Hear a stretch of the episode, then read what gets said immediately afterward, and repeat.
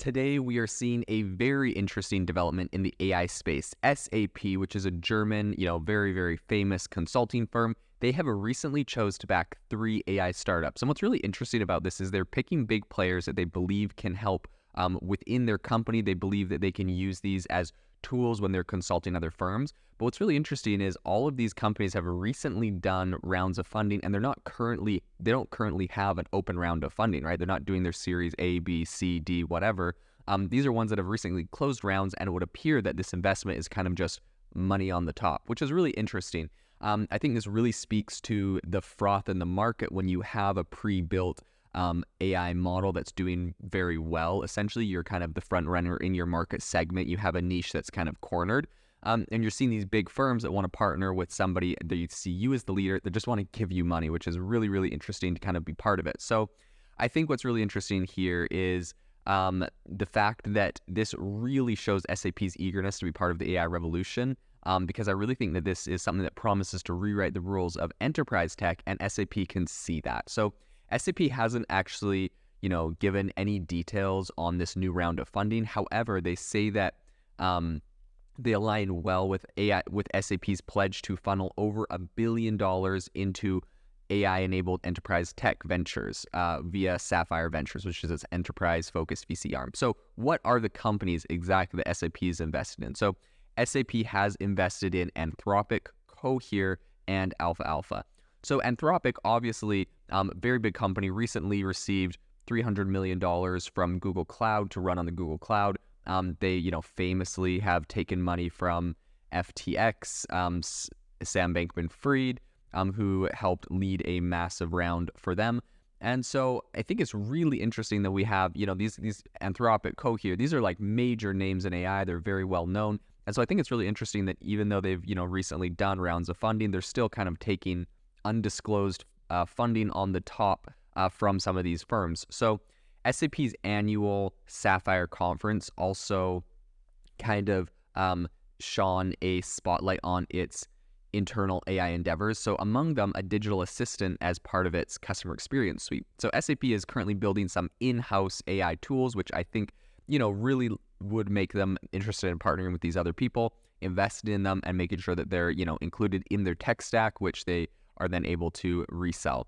So SAP's chief strategy officer, Sebastian Steinhaeuser, um, he was really emphatic about the company's vision. He said, quote, we're at a watershed moment with generative AI poised to fundamentally change how businesses run. He also commented on he also committed to the fact that he is going to be forging a future where, you know, this generative AI is really put into all of SAP's existing portfolio and the goal is to really empower customers to unleash their full potential. So all three recipients of SAP's backing are really, you know, big in um, big in the space. They're very well aligned with SAP's strategy at the moment because SAP really focuses on sales, services, and commerce, which are all very big areas that are inevitably going to be quite disrupted um, when it comes to AI and what that is able to do. So Anthropic currently is building Claude. If you haven't heard about it, it's launched. It's a competitor to ChatGPT. It's actually a very um, popular and powerful AI model. The thing I like about Claude is just the fact that it can take in a ton of data. So you can upload a PDF that is like um, 200 pages long and ask it questions about that. Really, really impressive. Not something you know you could do with ChatGPT. Um, and so I think it's really equipped well to tackle a whole bunch of B2B tasks from answering queries and coding to, you know, streamlining workflows and processing text. Cohere, on the other hand, um, has developed a generative text platform that's cloud agnostic and also secure. So that's kind of its um, big claim to fame. And it can be displayed on premise or on virtual private clouds, which is, you know, quite useful. Um, and I think just the fact that it's cloud agnostic is just a really big draw for a lot of people. Um, so yeah, just depending on the company's data location. So Aleph Alpha is a partner of SAP and it designs and hosts multi-model, multilingual models. And it really has an eye focused on interoperability, data privacy, and security. So Martin Kon, who's Cohere's president and COO, he was really excited about working with SAP um, and he described the partnership as a quote obvious fit. Um, and he said that this is because, you know, their shared European heritage and Cohere's aspirations in the region. So, you know, he's kind of playing up the fact that they're from Europe. He, he's from Europe. So there'd be a great partner, which, I mean, is obviously a ridiculous reason. But, um, you know, and maybe it's not so ridiculous because maybe Cohere does understand a little bit more of the European market than other companies. And so it will have a unique advantage there. Who knows? In any case, typically I would say the tech that the company is creating is the reason why there'd be a great fit. But anyways, I'm not I'm not trying to take a dig at Cohere. It is a great company. So he said, quote, this investment builds on our existing enterprise collaborations with Oracle, McKinsey, NVIDIA, Salesforce, SentinelOne, and others as we bring our independent, cloud agnostic, data secure approach to generative AI to enterprises globally. Honestly, um, Cohere has done a lot of partnerships with a lot of big companies, as you heard there in the list. So this is not the first. Cohere is a well-known name, well-respected AI company that has done a lot. Um, Aleph Alpha and Anthropic were not immediately available to comment um, to a TechCrunch reporter after this whole thing came out. But SAP's investment, I think, is a pretty significant step amid this whole increasing gravitation of you know consulting giants towards generative AI. Accenture, for instance, has you know committed over three billion dollars to AI investments over the next three years. So that's just one of these consulting firms that is getting really heavy into this. Um, and so I think this move by SAP is just you know keeping up with Accenture and also obviously making sure that they're very um, competitive.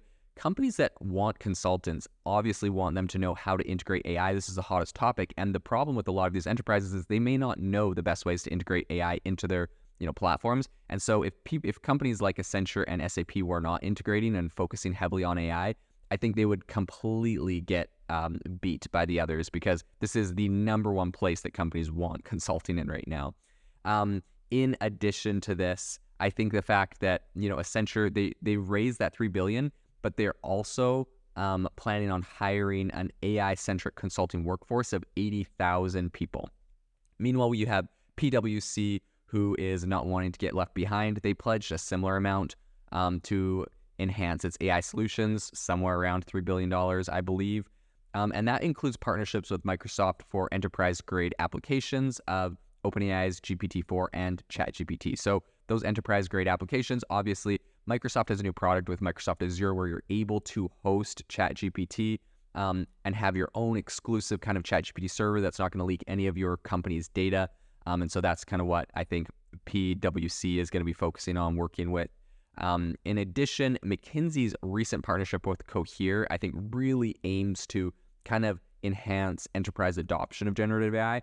They estimated that generative AI could add a $4.4 trillion annually to the global economy, um, which is, you know, similar to creating a brand new economy the size of the United Kingdom. So I think some industry watchers are still going to be a little bit cautious against, you know, these kind of exuberant AI predictions. Because, um, you know, some people are saying this has echoes of the 90s tech bubble.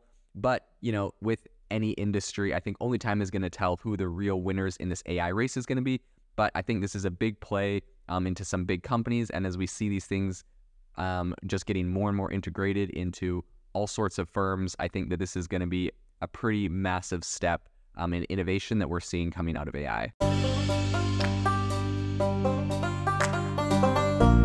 Thank you for listening to today's podcast episode, breaking down how AI is impacting your industry. Today's episode is sponsored by AIbox, a no code AI app builder and marketplace, which just launched a crowdfunding campaign.